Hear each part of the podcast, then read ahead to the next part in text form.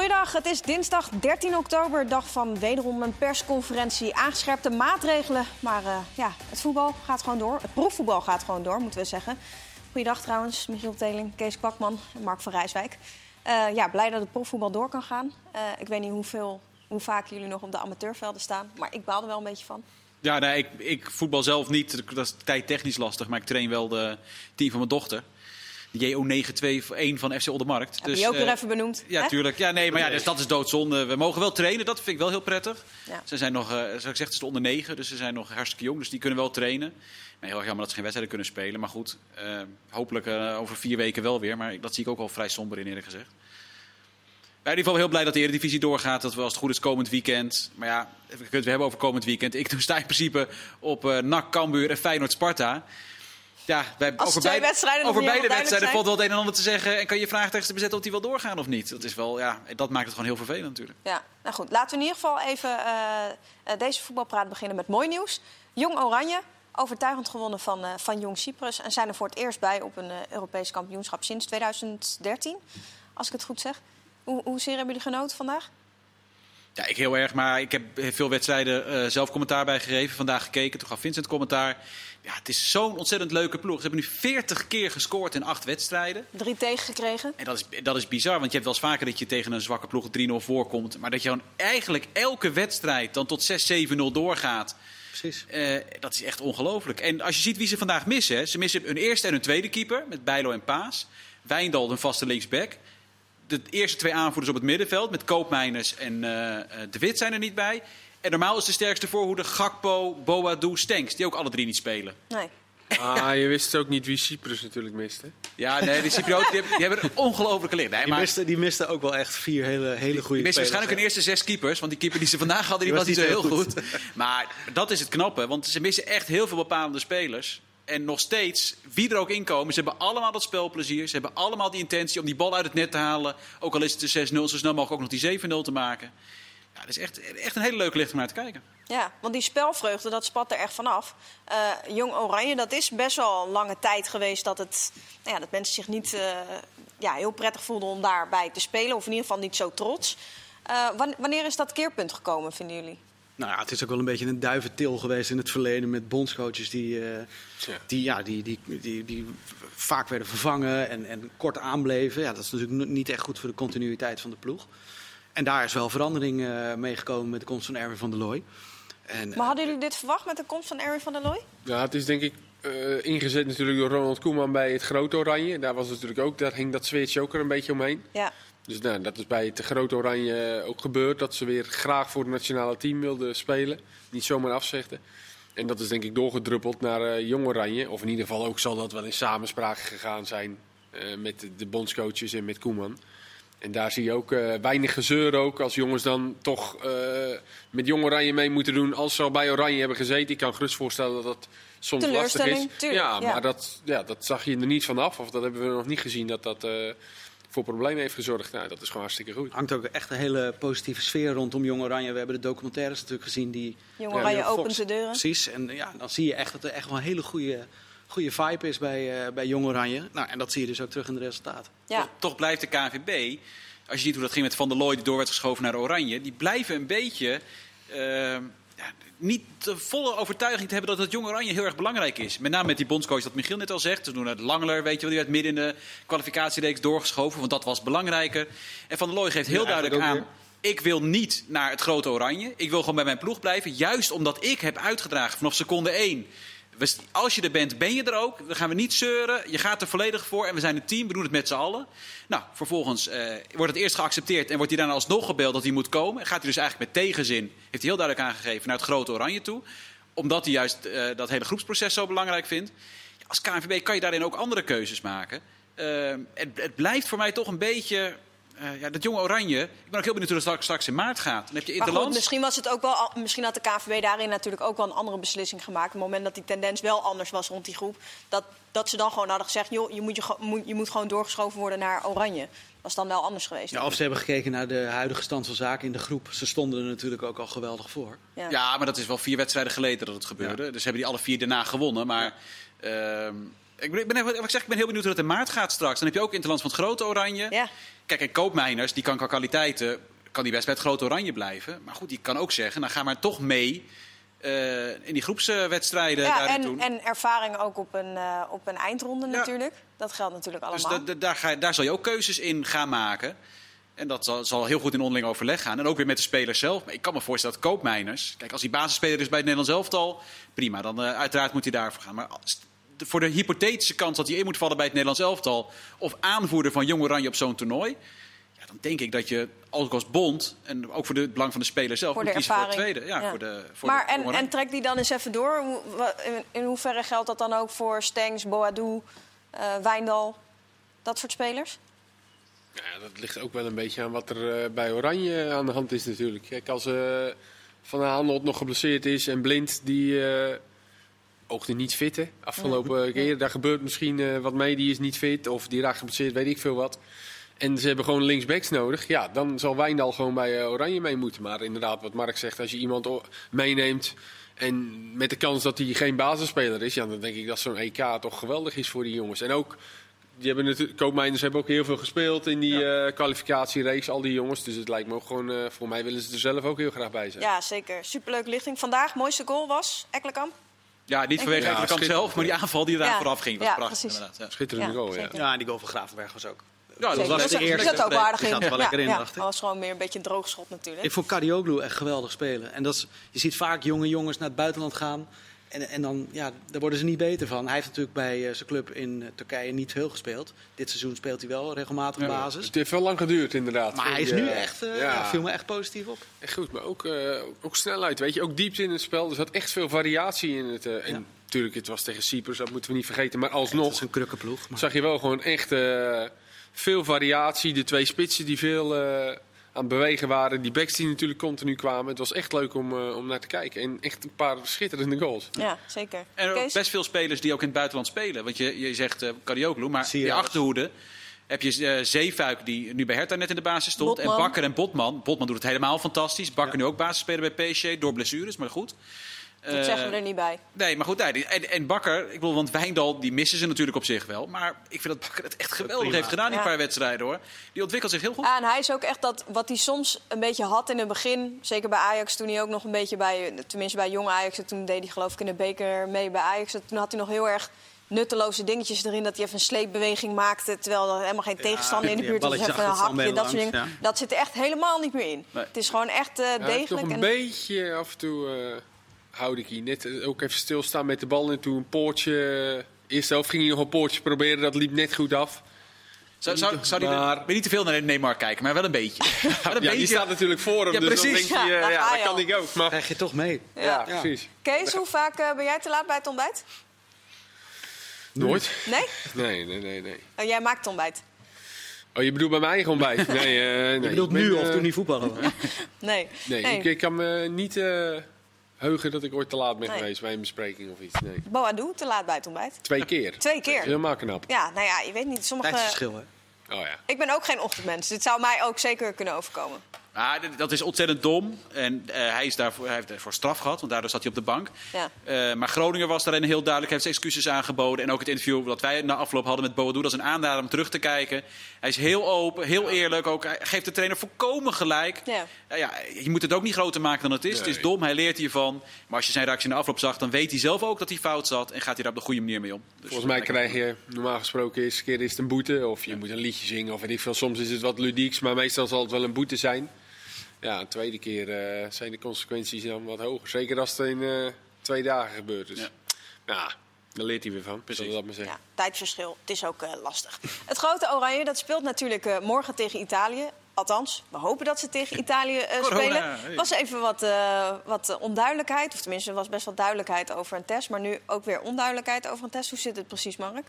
Ja, El Sharawi is positief getest, is negatief getest, is nog een keer getest en is nu volgens mij definitief negatief getest. Dus Vals, vals positief. ja, ja, ik weet niet precies hoe je het allemaal wil noemen, maar hij mag morgen spelen zoals het eruit ziet. Alle spelers van Italië zijn ook nog een keer getest daarom. Ehm, maar sowieso, tenzij er opeens alsnog zes spelers iets blijken te hebben, hebben ze genoeg spelers in de selectie om die wedstrijd morgen te gaan spelen. Dus de kans acht ik heel klein dat die wedstrijd niet doorgaat. Ja, want va- vanuit de UEFA is de regel dat je 13 spelers aan de keeper moet hebben. denk dat dat wel moet lukken. Toch? Ja, dat lijkt mij wel. Ja, bij het nationaal team. eh Ze ja, je hebt natuurlijk met reizen te maken. Ja, nee, zeker. En het kan, het kan trouwens ook eh, nog zijn dat de overheid zegt dat, eh, dat de ploeg in quarantaine moet. Dan kan het ook. Ja. Dan is het ook eh, legitiem. Maar, eh, maar goed, de wedstrijd tegen Italië, de recente wedstrijd tegen Italië. ehm, nou, dat, dat ging niet heel goed. Eh, bepaalde punten gingen niet heel goed. Eh, dan kan iedereen wel zeggen van, nou, dat moet wel totaal anders. Maar wat, wat moet er echt anders? En wat ging er super slecht in die wedstrijd? Waar, wat nu echt het punt is voor Frank de Boer, wat hij op de flap overstel hebben neergezet. Nou, in balbezit eh, kwam Nederland niet aan het voetballen toe, omdat Italië vaak hoge druk gaf, die wedstrijd. En dan is het aan Nederland of ze risico durven te nemen. Of dat ze zeggen, nou ja, we nemen geen risico, we spelen de lange bal en we gaan vanuit de tweede bal voetballen.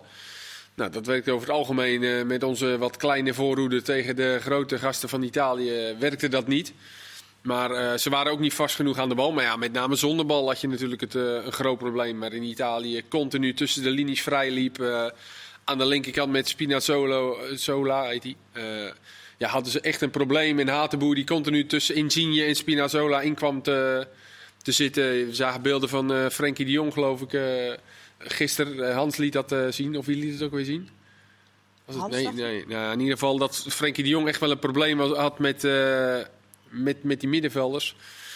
Ja, het was, eh, het was echt eh, kinderen tegen die jongens, eh, had ik het idee. Met name die eerste helft. En je zag ook die spelers in het, in het, in het veld van...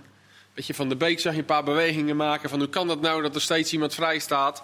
Ze werden echt tactisch, technisch, maar ook tactisch overklast die wedstrijd. Ja, maar zien jullie het gebeuren dat daar nu dan iets op verzonnen wordt eh, en dat dat opeens helemaal verholpen is? Of Nou, dat lijkt me wel. was het verschil dusdanig groot? Ja, maar ik bedoel, het verschil was echt wel dusdanig groot qua Nou, veldspel. ik, ik denk dat Frank de Boer eh, tactisch eh, aardig onderlegd is. En ehm, dat heeft hij zelf volgens mij ook al aangegeven in een interview. Dat die wedstrijd hebben ze nog eens een keer nagekeken en ze hebben twee scenario's. Om, om dat eh, op te lossen. Dus ik neem aan dat ze dat hebben besproken en, eh, en dat ze daarop hebben getraind. Nou, het, zou- het begint natuurlijk in ieder geval dat ze ook zelf aan de bal Ja, goed zeker. moeten zijn. Hè? Ik bedoel, afgelopen week tegen Bosnië, dat was eh, gewoon ja, zwaar onder de maat. Als je niet goed bent aan de bal, dan ga je ze echt niet tegenhouden. Nee, maar goed, moet je, als je weet tegen zo'n Italië, moet je dan zelf het spel willen maken? Of moet je eerder voor een plan gaan waarin je iets meer vanuit de omschakeling of iets in die trant Nou, ja, nou ja, ze moeten het een, een plan met die eh, Spinazzola moeten ze verzinnen. Dus wat ga je, daar, wat ga, wat ga je daarmee doen? Zorgen dat hij coronabesmetting heeft. Ja, nou ja, ga je het, me, ja. het grappige is, je moet hem. Spinazzola was, eh, daar kreeg ze geen enkele grip op. Maar het apart, ik heb nog even opgezocht. Hij heeft negen interlands gespeeld tot nu toe. Hij is 27 jaar, dus het is niet een. eh, en hij heeft eh, 87 wedstrijden in de Serie A gespeeld op zijn 27ste. Dus het is, niet, het is niet alsof je de beste voetballer die Italië ooit heeft voortgebracht daar. Maar dat maakte Nederland wel van hem op een of andere manier. Hij heeft nog geen drie volle seizoenen Serie A in zijn Maar carrière dat zegt gespeeld toch niks? op zijn hij, 27ste. heeft gewoon, hij speelde gewoon een top interland. Ja, hij speelde heel goed, maar dat, nou, nee, maar dat zeg ik dus. Nederland maakte hem zo goed. Want Spinazzola is absoluut niet zo goed als hij die wedstrijd was. Dat was, denk ik, een van zijn beste wedstrijden ooit. En dat maakte Nederland van hem door dat op die manier niet goed op te lossen. Dus jij zegt, daar moet je niet zoveel aandacht aan geven. je moet er wel de kans dat hij morgen weer zo goed is. Nee, als, je, als Nederland weer hem die ruimte geeft, gaat hij waarschijnlijk weer zo goed eh, zijn. Maar je moet niet eh, net doen alsof Spinazzola een wereldvoetballer is. Mhm. Eh, die Barella bijvoorbeeld, dat vind ik een hele goede voetballer. Spinazzola, dat moet Nederland echt wel op kunnen lossen. Met de kwaliteiten die hij heeft en de kwaliteiten die Nederland heeft, vind ik. Ja. Even kijken naar dan eh, Oranje zelf. Eh Martin de Roon is natuurlijk geschorst. Memphis Depay mag nu wel weer spelen ten opzichte van de, de laatste wedstrijd. Eh, wat zouden jullie met het middenveld doen? Ja, ik denk dat je met, eh, met Van der Beek, Wijnaldum en Frenkie de Jong... kun je prima spelen op het middenveld. Zou je voor hetzelfde Ja, ik denk het niet. Nee. Wat- Ja, ik denk het ja. wel. Dat is de enige controlerende middenvelder die er nog is. Ja, Strootman, maar die eh, is er voor Die de telt niet mee voor jou. Nou, die telt niet mee voor de bondscoaches. Niet, voor mij telt hij wel mee, want hij zit erbij. Maar Ja. hij mag nooit meedoen. Dus, eh, dus die... Ja, Blind dus- doorschuiven, dat ik Kan ook. ja, blind blind- voetbal praten. Ja, zegt, kan ook nog. Ja. Kan ook. ja, we moeten weer een andere Moet je met linksback. Ake, Ake linksback gaan Ja. spelen... wat hij eigenlijk nooit speelt bij zijn club. Ja, blind ook niet. Nee, maar goed, Blind is nou eenmaal bij het Nederlands elftal Ja. wel daar vaak de vaste man. Nee, ik, ik denk zo. Ik, ik vond Koopmeiners, het, het was weliswaar een oefenwedstrijd, maar ik vond dat hij het hartstikke goed deed. Ja, dat is op zich een logische vervanger. Dus Koopmeiners en dan haal je ook Wijnaldum. Want als je met Van der Beek en Wijnaldum speelt, haal je ook Wijnaldum. Moet je neem ik aan wat meer terug laten spelen. Ja. is ook niet ideaal. Dus Koopmeiners, eh, De Jong en eh, Wijnaldum lijkt mij prima. Ook al omdat als ik Van de Beek in Nederland zelf al heb gezien, is dat allemaal niet heel uh, overtuigend. Al kan Frank de Jong ook wel gewoon als, echt, uh, als enige controleur spelen. Maar dan zullen die andere twee echt wel ook uh, verdedigende mannetje moeten staan. En wat ik net zei, Frank de Jong had in die wedstrijd ook wel wat problemen met die Barella die steeds Ja. diep ging. Niet, ligt niet alleen aan hem hoor, ook aan de centrale verdedigers. Dat moet in de coaching natuurlijk goed gaan. Maar dat zag je echt wel dat daar eh, wat problemen lagen. Dus het, het zou kunnen met die drie, maar dan moet er echt wel een bepaalde oplossing komen hoe ze dat middenveld gaan eh, oplossen. Want dat middenveld van Italië was echt eh, met Jorginho ook. En, Hangt er misschien ook een beetje af wie er aan de linkerkant gaat spelen bij het Nederlands elftal. Als je met Promes als linksbuiten speelt, daar kan je natuurlijk wel van verlangen dat hij misschien ook iets verder terug kan spelen en, en daar het middenveld kan ondersteunen. ja, dat zou kunnen inderdaad. Ja, ja. ja het, is, het is ook natuurlijk een beetje afwachten wat Italië doet. Hè. Gaan die precies hetzelfde spelen als in die wedstrijd? Of gaan ze in, een, eh, in die afgelopen wedstrijd speelden ze geloof ik met vier verdedigers. Met Florenzi eh, op rechts. En eh, ja, in, in, hier in Nederland speelden ze met D'Ambrosio, wat weer meer een wat centraal is. Dus ja, het ligt ook een beetje aan de tegenstander. Maar eh, daar waren we wel van onder de indruk in ieder geval Zo. in die wedstrijd hier. Ja. Ja. Gisteren ging het natuurlijk ook in voetbal praten al even over eh, Frank de Boer en de druk die er dan op hem ligt. Vandaag was er weer een persconferentie. Niet alleen met Mark Rutte, maar ook met, eh, met eh, Frank de Boer. Eh, dan ging het over hoe goed hij had geslapen en dat soort dingen. Ehm, maar ja, waar zitten jullie zeg maar, in deze discussie? Hoe cruciaal deze wedstrijd al is voor... Laat, laat hem Niet. rust, alsjeblieft. Dat het begin van Koeman was ook niet heel erg overtuigend. Er is gekozen voor Frank de Boer. Daar kan je, in dat proces kan je van alles nog van vinden. Maar hij moet nu dus wel de tijd krijgen. En eh, wat hij tot nu toe heeft laten zien... Ik, ik denk dat je een hoop dingen hem niet kwalijk kan nemen. Want hij heeft amper tijd gehad. Hij mist eh, Memphis Depay, wat een van je cruciale spelers is. Het enige fout die ik hem heb zien maken, wat ik een fout vind... en volgens mij is bijna iedereen erover eens... is dat hij Berghuis niet opstelt. En daardoor ook Luc de Jong niet gebruikt zoals je hem zou moeten gebruiken. Eh, maar verder, ja, jongens, laten we, nou, laten we het niet net doen alsof Frank de Boer al eh, drieënhalf jaar het Nederlands elftal aan het verzieken is. Is geef, hem, geef hem gewoon de tijd, lijkt mij. Ja, eens? Berghuis mag nou morgen waarschijnlijk meedoen. Ja, Ja. Dus die kan mooi tegenover Zaniolo. eh, of tegenover, Die mag mag alleen nou achter die. Zola. De hele wedstrijd. ja, dat is, niet, dat is niet echt een lekkere opdracht. Nee, ja. Ja, daar moeten ze Of dus, hij achter Berghuis. Nou ja, daar moeten ze dus iets op verzinnen. Gaat Berghuis met hem mee of mag hij, kan hij hem laten lopen, dat hij opgevangen wordt? Ja, dat is, eh, Ja. dat Ja. is altijd een beetje het lastige met een aanvaller die waarschijnlijk mee verdedigen moet. Maar, ja, ik hoop wel dan voor Berghuis dat hij morgen ook gewoon een eh, fatsoenlijke pot... Want dan mag hij nu tegen Italië in een best wel moeilijke wedstrijd, mag Ja. hij het dan nu zeg maar ook laten zien. Dat is ook wel weer lastig, maar het is wel een mooi potje natuurlijk om te spelen lijkt. Zeker. Verwachten jullie een resultaat tegen Italië? Sowieso een, een resultaat. Dat gaat, er- dat gaat sowieso wel Als komen. in één punt of drie punten? Ehm, ja, ik, zie, ja, ik hoop. Ja, gelijk spel lijkt me dan prima eerlijk gezegd. Als je daar een punt pakt, dan, dan- je moet eigenlijk ook een doelpunt maken. Dat Anders zou krijg ook je wel weer- lekker zijn, ja. Ja, kijk, anders, Anders krijg je ja. anders krijg je het gezeur dat je een negatief record hebt dat je zo lang geen doelpunt hebt gemaakt. Ja, liefst winnen, maar gewoon 1-1, 2-2 ook prima. Een goede wedstrijd, zodat je deze reeks in ieder geval afsluit met iets positiefs. Want eh, kijk, dat hele sentiment, ehm, ik vind dat je ermee op moet houden. Omdat je, ik vind dat een hoop media er ook aan meedoen om dat sentiment te creëren. Door eh, heel veel dingen te benadrukken. En dat, he- het helpt op dit moment echt niet. Iedereen weet wat het probleem is en wat er misgaat. Maar dan hoef je echt niet bij hem, bij Frank de Boer persoonlijk al die druk neer te leggen, vind ik. Eh, dus om dat sentiment een beetje te keren, zodat je de volgende keer met die Interlands daar, daar in ieder geval niet meer over te, te hoeft te gaan hebben. En alleen maar ga- oh, gaat hebben over welke keuzes maak je nou als trainer. In plaats van hoe stap je uit je bed. Dat lijkt me wel prettig. Ja, zeker. Eh, we hebben nog eh, ja, drie minuten ongeveer om maar Oranje even helemaal af te tikken. Ik kijk jou gewoon aan, Mark. De voorselectie van de Oranje Vrouwen is bekend geworden voor de belangrijke wedstrijd tegen Estland. Waarbij ze zich definitief kunnen kwalificeren, de Oranje Vrouwen. Gaat ook Eh, vrij soepel. Gaat ook vrij soepel, eh, heel, heel soepel, iets te soepel allemaal. Eh, dat gaat ook wel allemaal gewoon gebeuren. Een naam die er, nou ja, wel ik opvallend vind, er niet bij zit, is Joelle Smits. Speelster van PSV. Maakt- ik had die er wel bij verwacht. Ja, het maakt aardig wat indruk in de Eredivisie. Er zitten geloof ik elf bij uit de Eredivisie vrouwen. Eh hoop kiepsters, die, eh, omdat daar wat problemen bij Alleen zijn. Nouwen en Van Veenendaal van PSV. Ja, Twente hofleverancier eh, zag ik, dus dat is wel, dat is wel aardig. Eh, dus niet Ajax of PSV, maar Twente met de meeste speelsters eh, daarbij. Eh, ja, ik had Smit eerlijk gezegd ook wel bij verwacht. Maar ja, goed, het- hoe, de, hoe die verhoudingen allemaal precies liggen, dat weet jij nog veel beter eh, dan ik. Ehm, maar goed, ja, ook dat, daarvoor geldt, ja, die gaan zich net zo makkelijk als Jong Oranje eigenlijk plaatsen eh, voor dat toernooi. Dus dat is, dat is hartstikke mooi om dat, Ja. eh, om dat te zien. Wel een eh, keepersprobleempje, want Sari van Veenendaal is nog geblesseerd. Die redt sowieso die eerste wedstrijd niet. Zit nu de keeper van Pek Zwolle erbij. Ja. Ik denk dat Lise Kop eh, kan gaan spelen. Ja, die maakte had afgelopen weekend ook een eh, fout. Maar dat was Ja. sowieso niet het weekend van de keepsters eh, in de nee, Eredivisie. nee, dat, dat kunnen we het even rustig zeggen. maar dat, er kwamen ook wat vragen over binnen. Zoals voor de KNVB-beker zag ik als de Eredivisie vrouwen. Vrouwen eh, Eredivisie. maar- Vrouwen Eredivisie is tegenwoordig inderdaad. Want dat valt onder amateurvoetbal. Ja. En KNVB-beker, dat is gewoon amateurclubs tegen profclubs soms. Ja, ja.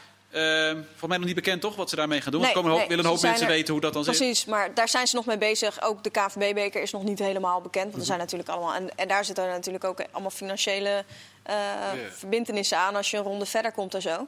Dus eh, ik hoorde wel dat we ook die trainer van de AFC eh, hadden gesproken erover. Ja, die gaf ook aan dat dit wel een flinke klap is... en dat eh, nu vanavond de laatste training is. Eh, maar goed, er zal snel meer duidelijkheid over komen, denk ik. Ja, want dat, dat, dat training, kijk, je kan uiteindelijk wel zeggen van je mag alsnog die wedstrijden gaan voetballen.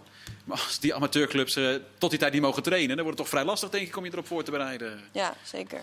Maar goed, over de vrouwen-eredivisie gesproken... het zou wel heel frappant zijn als dan de mannen wel doorgaan en de vrouwen niet.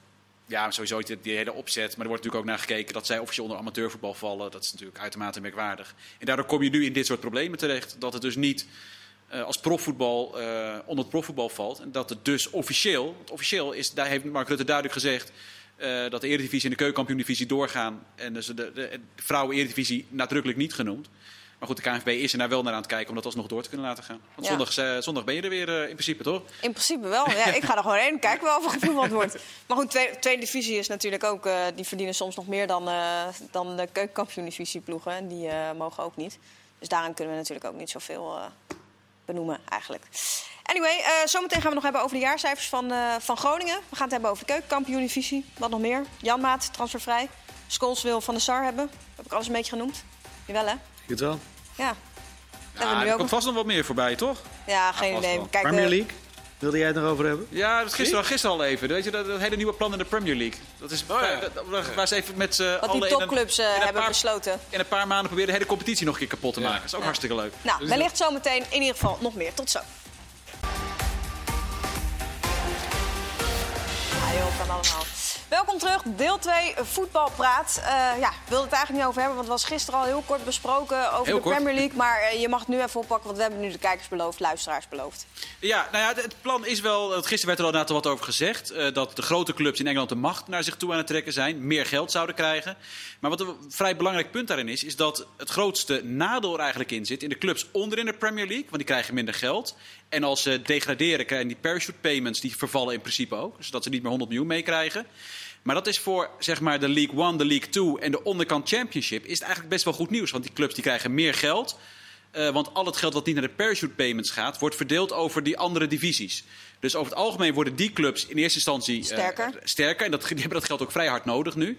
Eh, er zitten een heleboel, namelijk ook best goede plannen in, waardoor het in de breedte wat sterker wordt, het Engels voetbal. Het grote probleem is dat de top 6 clubs gewoon alle stemmacht naar zich toe trekken. Waardoor ze in de toekomst veel meer macht hebben om met name bij het eh, verkoop van tv-rechten en zo en het verdelen van geld. eh, om dan eh, te kunnen besluiten eh, wat zij willen. Nu is het gewoon elke club heeft één stem en dan zou de top 6 het zelf kunnen bepalen. En dat is eigenlijk min of meer voortgekomen. Directe aanleiding was toen eh, de onderste clubs in de Premier League besloten om tegen vijf wissels te stemmen dit seizoen.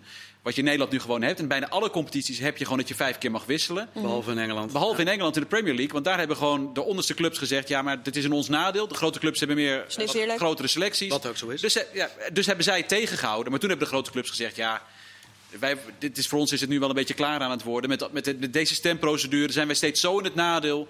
Eh, dus nu hebben ze een heel plan bedacht... waarbij eh, eigenlijk in een heleboel opzichten... het eigenlijk best wel een goed idee is... Maar er net een paar dingen in zitten waardoor je denkt, ja, als dit doorgaat, dan kan het echt wel een heel groot probleem voor het Engels voetbal worden. En krijgen die clubs zoveel macht dat het wel een eh, echt En meer geld dus. wordt. De bovenste clubs krijgen ook meer geld. Krijgen uiteindelijk meer geld en de, on- en de onder, onderste clubs in de Premier League minder geld. Eh, maar uiteindelijk bijvoorbeeld in de League One, de gemiddelde League One club, die gaat nooit naar de Premier League. Dus voor die is het prima eigenlijk. Zoals het, dan krijgen ze nu iets meer, krijgen ze straks iets meer geld dan dat ze nu krijgen. Die hebben geen last van de nadelen, die, de echte nadelen die eraan eh, verbonden zijn. Dus, uh, maar de, gro de, grote vraag is vooral wat ze in de Premier League gaan besluiten. Want daar moet het nog steeds goed worden goedgekeurd. De FA moet dat dan uh, goedkeuren? Nee, nee, nou, de, de Premier League zelf uh, is heel erg op tegen. De, de Algemene Premier League. Bond, zou ik maar zeggen. De, de Football League, dat zijn zeg maar de drie divisies eronder, die zijn voor. Maar er hebben nu al zeven clubs aangegeven. Wij zijn sowieso tegen in de Premier League. Die ook straks erover moeten gaan stemmen. Ja, dus dat wordt wel een probleem. Want die moeten wel mee. Ja, heren, willen jullie hier nog iets over zeggen? Of was het nee, een goede... Uitstekend uitgelegd, ja? Mark. Wat, wat geven we hem voor zijn spreekbeurt? nou, een dikke acht. Ja, wel hè? Oh, ik, ik, ik, ik denk aan een acht. Nijd. Een nijd, oké. Okay. Hartstikke goed. Uh, gaan we door over de jaarcijfers van uh, FC Groningen. Nou, Mark. nou, ja, kom maar in. Ja, jongens, nee, doe niet alles eerst. Ja. Ja, die, waren, die waren vandaag uh, gepresenteerd, laat ik het zo uh, even zeggen. Die zagen er iets minder uit dan dat, uh, dan dat op voorhand gedacht werd. Moet ik ook waar zat dat hoe, hoe, hoe, dat zat inderdaad. nou, ze hebben, je hebt de Groningen BV en Groningen Beheer BV. Uh, de Groningen Beheer BV is eigenlijk de alles overkoepelende uh, uh, orgaan, zou ik maar Waar zeggen. nu alles van gecommuniceerd is? Waar nu alles van gecommuniceerd is. En Groningen BV is wat altijd naar buiten is gebracht in het verleden door Hans Nijland. Deels. en dat is dus, ehm, zeg, daar stond Groningen dan bijvoorbeeld 3 miljoen in de plus. Maar dat is onderdeel van Groningen Beheer BV. En daar stond Groningen gewoon 11 miljoen in de min. Dus dat naar buiten werd gepresenteerd. Dat was wel officieel bekend hoor, wat Groningen Beheer BV. Uh, het is geen fraude gepleegd of wat dan ook. Alleen het werd ten opzichte van de pers en de supporters wat rooskleuriger voorgesteld dan het uh, eigenlijk is. En nu heeft Gudde, uh, Wouter Gudde, die heeft gewoon bekendgemaakt van jongens, dit is echt de situatie. dit is gewoon de financiële situatie. Er is gewoon niet heel veel geld, want spelers waren boos dat met al die verkopen er geen nieuwe spelers werden gehaald. Er is gewoon niet heel veel geld. We moeten aflossen. Um, en hij is heel correct naar Nederland toe. Ik heb ook een interview met hem geluisterd. Hij zegt, Nederland verdient alleen maar complimenten. Hij heeft geen slecht woord over voor Nederland. Terwijl je ook best bij sommige dingen wat vraagtekens kan zetten. Maar wat met voor dingen? Nou, met name er is om Doan en Chabot te halen, is 3 miljoen euro opgehaald. Uh, maar degenen die dat hebben geleverd, die hebben 25% rendement daarvoor gekregen. Nou, dat is gewoon echt veel te veel natuurlijk. En ja. dan, uh, als je, bijvoorbeeld, er zijn meer investeringsfondsen als bij Groningen. En daar gaat het over een rendement van 5 tot 8 procent. Dus het punt is natuurlijk ook, toen dit naar buiten kwam, hebben die mensen gezegd: ja, hallo. Waarom weten wij hier niks van en is dit niet op een goede manier naar ons toe gecommuniceerd? En daarvan zegt Gudde ook heel duidelijk: kijk, dat is een fout geweest, dat het naar hun toe niet duidelijk is gecommuniceerd. Maar goed, een rendementspercentage van 25 procent, ja, dat is gewoon voor Groningen een hele slechte zaak geweest. Waardoor ze niet uh, die winst hebben kunnen maken op Doan die ze eigenlijk hadden gewild natuurlijk. Want er is wel meer geld binnengekomen. Maar ja, het meeste geld ging gewoon naar de, naar de investeerders toe. Uh, dus daarin zijn denk ik wel, ja, laten we zeggen, foute inschattingen gemaakt. En uh, ik denk dat wat Gudde nu heel goed doet, die speelt, geeft gewoon openheid van zaken. Waardoor er ook ja. vanuit de supporters weer veel meer begrip komt voor alle beslissingen die worden genomen. Van ja, ze willen gewoon een half miljoen per jaar af gaan lossen op de leningen. En dat betekent dat ze in 2030 in dat opzicht schuldenvrij zouden zijn. Dus zo, ja, dan praat je gewoon over een periode van 10 jaar. Die, die ze gewoon nog nodig hebben om weer echt op nul te kunnen staan. Ja, dan, als je dat weet, dan snap je een stuk beter waarom ze de Groningen selectie heeft die ze nu hebben. En ze voorin echt ook nog wel wat problemen hebben natuurlijk. Ja. Nou. Volgende spreekbeurt is Michiel, denk ik. Heeft ook een acht? Of, uh... een dikke acht. Ja, maar het betekent dus ook dat Groningen straks in de winter, als er weer de transfers gedaan kunnen worden, kun je eigenlijk ook helemaal niks van ze verwachten. Nou ja, ze, dat vertelde Gudde ook. Dat ze zijn wel op de laatste dag nog met vijf dingen of zo bezig geweest. Ze hebben natuurlijk Haroui geprobeerd te halen. Ja. En ook voor Strand Larsen is wel geld betaald. Dus er, er kan wel wat. Maar er kan minder dan je zou zeggen. Weet je, kijk gewoon Met het geld verkocht. wat er binnenkomt. Ja, ja, er is heel veel geld binnengekomen. Maar ja, als Van Doan uh, en Chabot zoveel geld naar de investeerders toe moet, is er gewoon veel minder beschikbaar om dan spelers te halen. Duidelijk. Ze zijn wel altijd uh, transparant, heb ik het idee. Ook op de website vaak als er een speler verkocht is, er wordt wel vaak ook gezegd wat hij uh, opgeleverd heeft. Ja. En, uh, dus dat ja. is Groningen wel, of tenminste onder de tijd van, in de tijd van Hans Nijland, was een van de weinige clubs die dan ook echt vertelde ja, wel transparant was. Maar dat klopt er nou, goedemorgen, En goedemorgen afge, afgelopen weekend juist weer niet, toch? Nee. Nee, Flederis is wat terughoudender. Week, ja. uh, die zat hier ook een keer bij uh, Goedemorgen. Dat ging ja, over Doan week. met name. Ja. Dat dat, uh, want het schijnt dat hij eerst 14 miljoen had gevraagd of zo. En toen was het minder. Dus die was wat terughoudender. Maar... En maar Gudde zegt, wat Gudde zegt ook... Uh, het gaat niet om dat wij vinden dat Nederland het fout heeft gedaan of zo. Maar wij hebben gewoon een andere visie. Dus wij presenteren deze cijfers op een andere manier. Wij doen het op een andere manier bij onze club. Namelijk op onze manier. En dat wil niet zeggen dat het beter is. Uiteraard vinden zij wel dat het een betere manier is. Want dan zouden ze het niet doen. Maar hij vergelijkt dat niet met Nederland in de zin van slecht of fout of wat dan ook. Zij doen het gewoon anders. Eh, Nou ja, op ik zich vind is dat het ook best logisch, toch? Als je, als je kijkt zeg maar, van eh, de bagage die ze hebben als, als beleidsbepaler... is het best logisch dat hij de neiging heeft om iets transparanter te zijn, toch? Juist met dit. Een hele nieuwe generatie, hij en Flederis, de compleet nieuwe generatie ten opzichte van Nijland. En dan lijkt het me heel verstandig, los van hoe Nijland het heeft gedaan, dat ze het op hun eigen manier doen. Want dat is de manier waar zij in geloven. Ja. We gaan het hebben over eh, de keukenkampioen-divisie. Die eh Den er wel Nou, daar heb ik hele leuke verhalen aan. Maar, in de- jij begint. Ja, ja, jouw woorden zijn op voor vandaag. Nee, eh, eh, nou goed, keukenkampioen-divisie dat ging natuurlijk wel gewoon door in de Interlandbreek. Eh, jij hebt eh enerverende wedstrijden gehad. Eh, afgelopen weekend ook. eh, zaterdag was iets minder, geloof ik. Almere Roda begon nog leuk. Dat was nog wel aardig. Ja. Wel- Uiteindelijk de tweede helft niet meer. De tweede helft vond ik eh, wat tegenvallen. Telstar Os was niet noemenswaardig. En Cambuur Dordt was, eh, ja, daar waren wij allebei. De tegenstand eh, van, voor Cambuur. Cambuur maakte wel een paar goede goals en die waren de eerste helft prima. Maar ja, dat was, eh Dordrecht was te zwak om enige betekenis eh kunnen Dat valt mij sowieso wel op in de keukenkampioen-divisie. Dat je nu echt wel wedstrijden krijgt die tussen ploegen die zeg maar, bij de eerste 6, 7 staan... en de ploegen die onderin staan, dus zeg maar de onderste 5, 6... die hebben geen schijn van kans. Nee. Dat, vroeger waren, zaten daar nog verrassingen in. Maar ik heb het idee, of twee seizoenen geleden... het is nog niet zo lang geleden dat dat nog verrassende wedstrijden opleverde. Maar ja, het zijn nu walkovers geworden. Cambuur was...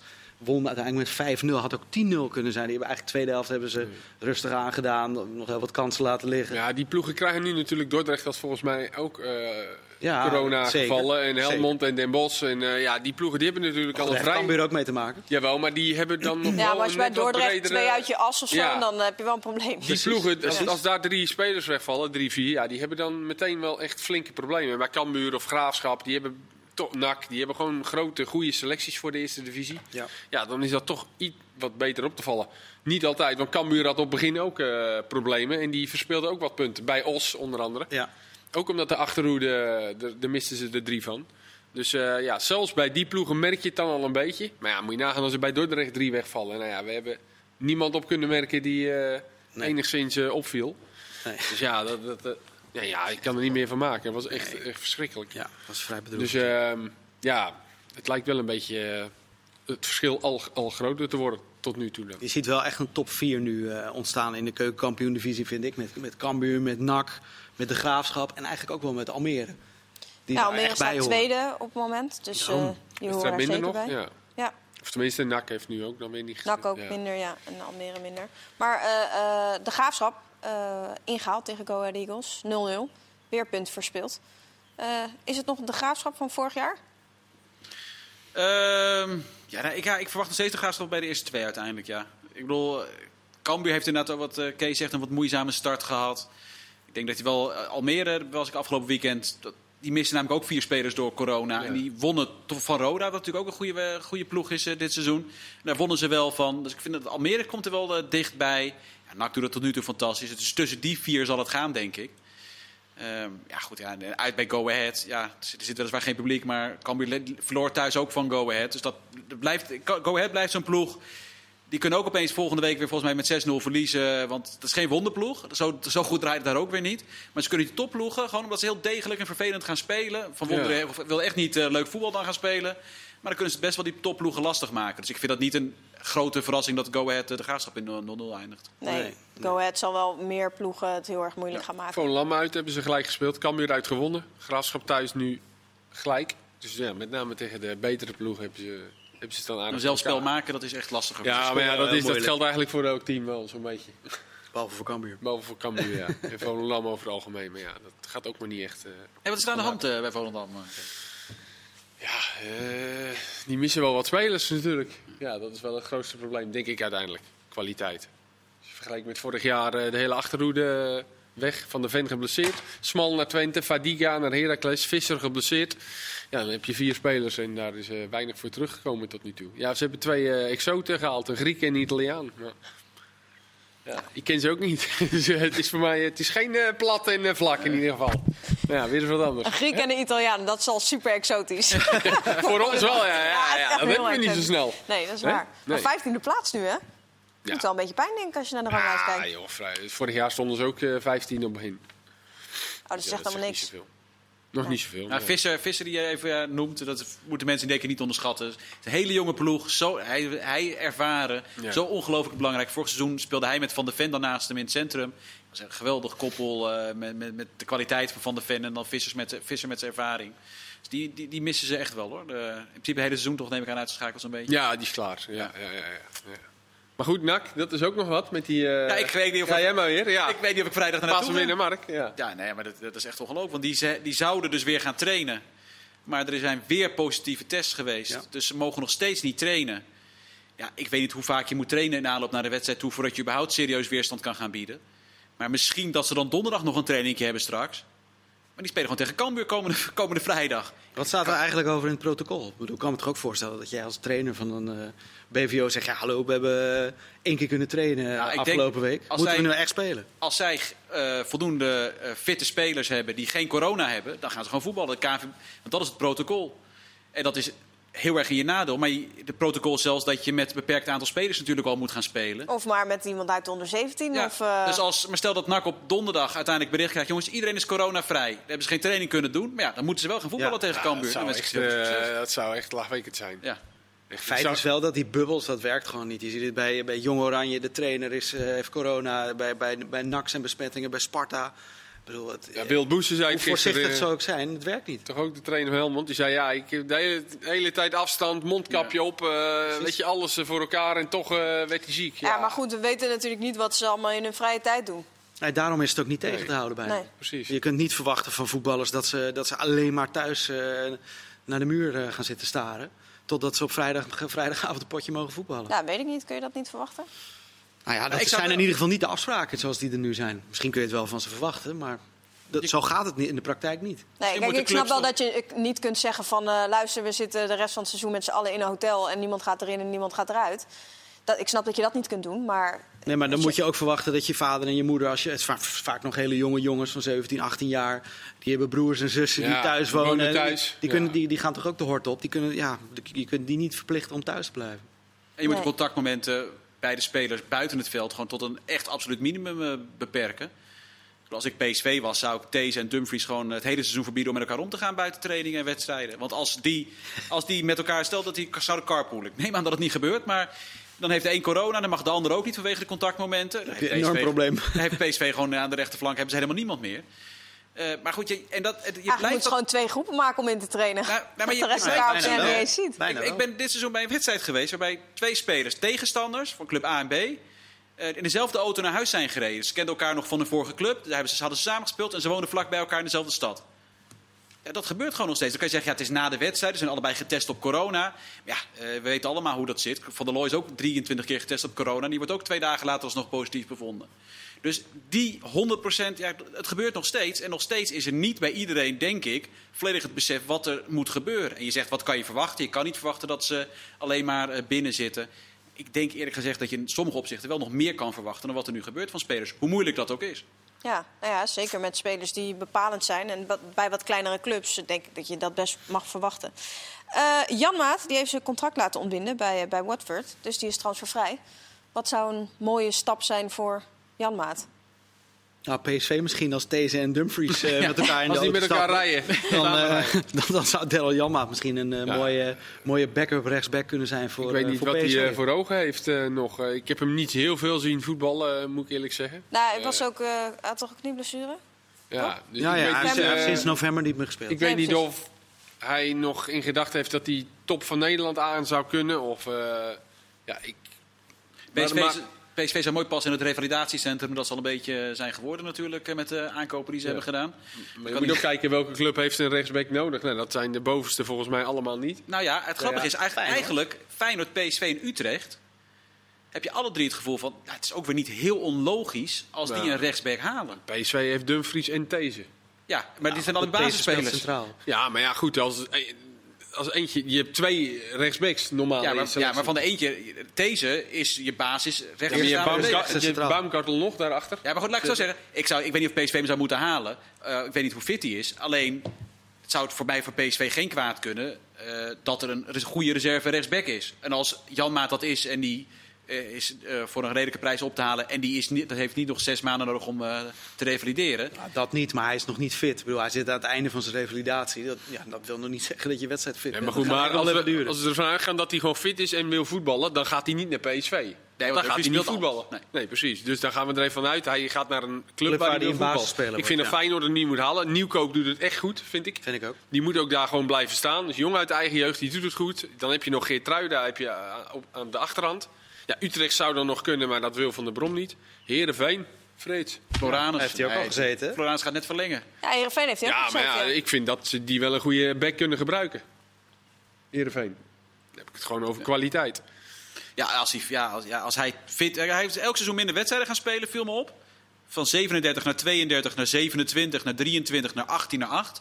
Dus gaan eigenlijk elk Dat kan, seizoen... niet, eh, dat kan niet veel minder. Dus eh. elk seizoen gaan er steeds vijf wedstrijden af. Dat vond ik wel apart, sinds hij in de Premier League is gaan spelen. Eh, ja, kijk, een topfitte Janmaat, ja, die zou voor Heerenveen uiteraard een versterking zijn. Maar ik las vanmorgen dat interview in, de- in het AD. Ik had niet het idee dat Heerenveen nou zijn In zijn rijtje. had. Ik, ik had het gevoel dat hij liet doorschemeren dat hij toch wel bij een topclub eh, terecht wil komen. Wat begrijpelijk is vanuit zijn standpunt. Ja, nou ja, goed. Wordt hij gewoon lekker dan naar de, naar de Bundesliga. maar goed, als je wil spelen. Bundesliga, dan moet je wel eh, fit zijn. Hè? ja. Dan moet je wel echt fit Ja, zijn. Lastig nee, om te zeggen, want we, we hebben hem natuurlijk niet heel veel zien spelen de laatste Zeker, tijd. dat Dus is ja, waar. Ik weet niet precies wat zijn niveau op dit moment is. Nee. Nee. We hebben nog een eh, kijkersvraag. Voor wie Nee. kwam de Interlandbreek het gunstigst uit? Van de Eredivisieclubs? Zo. Is het echt gunstig voor iemand? Ja, ik weet het Nou ja, AZ denk ik op zich wel. Ja, Ajax denk ik ook wel. Die had- Ajax ook wel. Maar ja, die kunnen die trainen niet. Want bijna alle spelers die vliegen uit naar een land. Of, Maar dit is, eh, FC, of dit juist is niet, want die kwamen echt wel bezopen. Berghuis die speelt dus de eerste wedstrijd. De tweede wedstrijd valt hij kort in. Ik neem aan dat hij morgen, Morgen achter de basis staat. Dus woensdagavond speelt hij. Nou, dan komt hij, neem ik aan, donderdag eens een keer bij Feyenoord aan in de loop van de dag. Dan kan hij misschien vrijdag nog net een traintje meepikken. Eh, gewoon zondag, kwart over twaalf, heeft hij weer de wedstrijd. We doen wel met z'n allen uitermate ons best om alle echt goede voetballers zo snel mogelijk weer eh, om zeep te helpen qua fitheid.